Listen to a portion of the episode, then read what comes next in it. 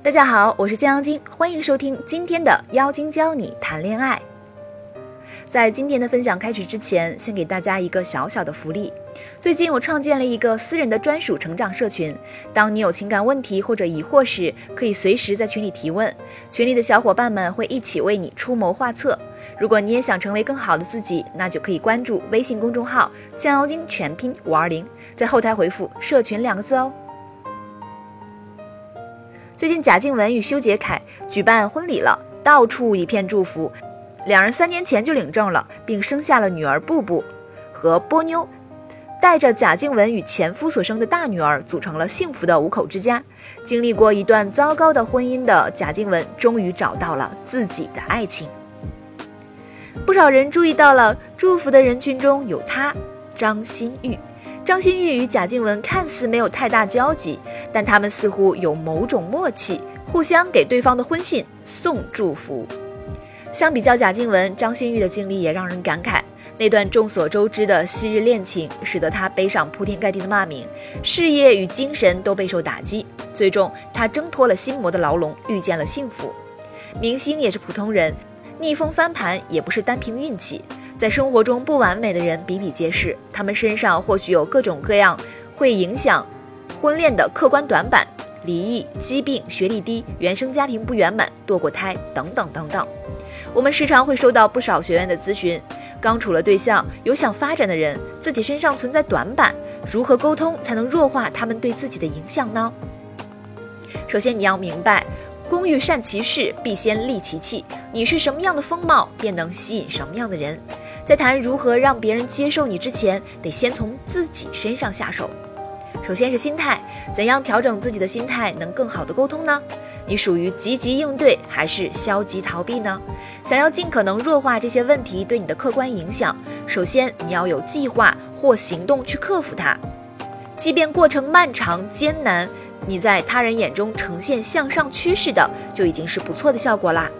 你做到了，接下来就容易多了。把这些短板当作你的人生组成部分，它并不是百害无一利的，它能帮助你筛选出真正接纳你的人。就像富人也有富人的烦恼，对方到底是喜欢我还是喜欢我的钱？况且有一些短板在你眼里是缺陷，但在其他人看来并不一定。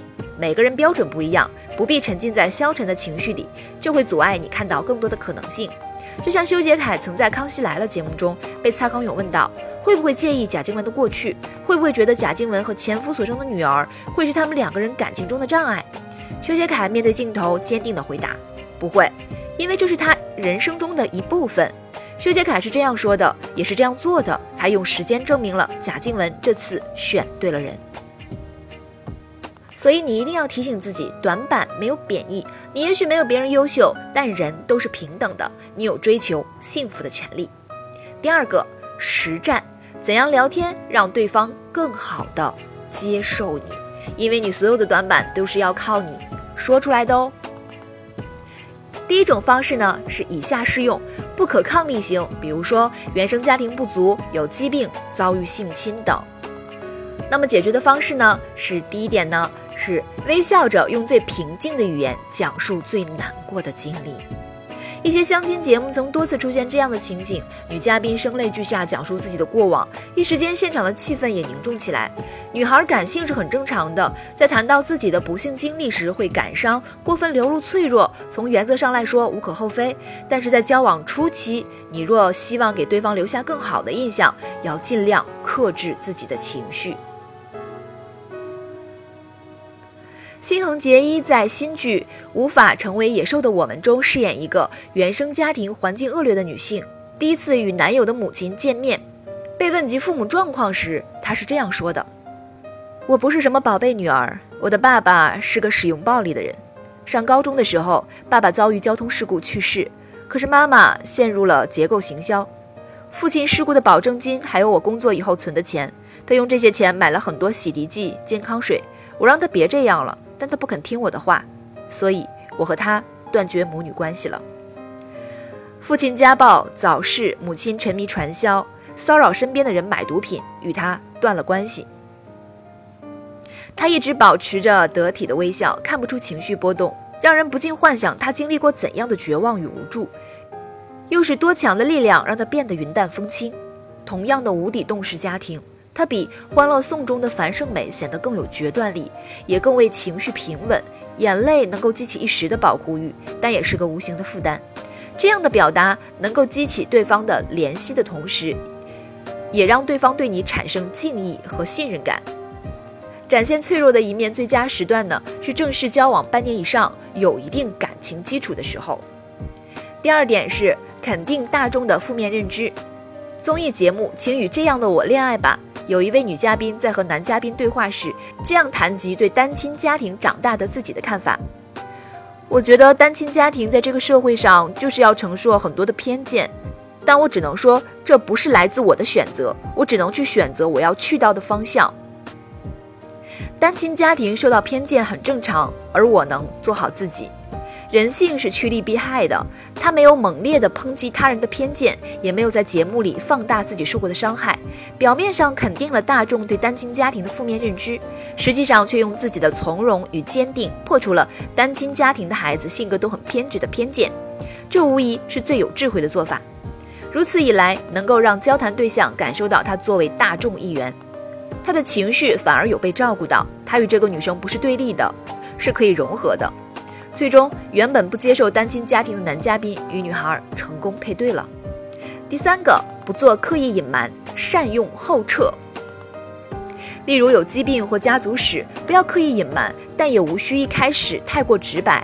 在接触一段时间，展示了个人价值与魅力后，选择合适的机会告诉对方。若对方表现出犹豫，可以用后撤的话术，以退为进。我一直不忍告诉你，想和你在一起更久一点。我可以理解你，也不希望为难你。假如我们不能走到一起，那说明缘分不够。我会祝福你，我也一定能找到自己的幸福。既得体又尊重对方，也能唤起对方的不舍。第二个呢，就是以下方面是适用的，比如说价值观差异、多胎不是处女、整容等等。第一个小的方式呢，是展示你的成熟度。在客观的大众价值中，有过堕胎、丰富恋爱史或整容的女生是接受度较低的。从心理角度看，这种低接受度对应的是坏孩子效应，认为这类女生不靠谱，不是好女孩，不值得信赖。出于趋利避害的本能，面对这类女孩，很多人会选择疏远，以避免自己被造成伤害。此时人们对她们的信任度是缺失的。要重拾他人的信任，就要展示成熟度，你的思想见解、内在修养等，要让人看出你在成长，是个成熟稳重、值得信任的人。切忌只展示小女生或肤浅的一面。聊天的时候，不要只讨论明星八卦，平常多多提升自己，才能聊出高价值的内容。当然，随着时代的发展，社会的包容度与开放度也越来越大，整容、婚前性行为等不再是价值观黑洞区，人可以自由选择自己的人生。但不可否认的是，直至今日，这种价值观的差异依然存在。在我们情感社群的互动中，仍有不少用户因此类问题而难以启齿，甚至产生分歧。也正是因为这种价值观的差异，才能让我们决定拿出讨论一番。所以你的自身价值也要跳出局限，才能融入志同道合的圈子，你所谓的短板也不成问题。因此，对于常人无法接受的过往，大方表示真实感受更能感染人，从而让人对你感同身受，逐渐的接纳你。以上这些方法你学会了吗？不要以为你的短板一定会限制你的人生，在努力做好自己的同时，掌握这些沟通的技巧，你一样可以收获你想要的爱情。有的时候，某一些短板可以更快的拉近你和另一个人的距离哦。如果你还不知道怎么样去拉近你们的距离，或者你还没有找到想要的爱情，也可以添加情感顾问，他的微信号是“金妖精全拼992”，让我们来帮助你吧。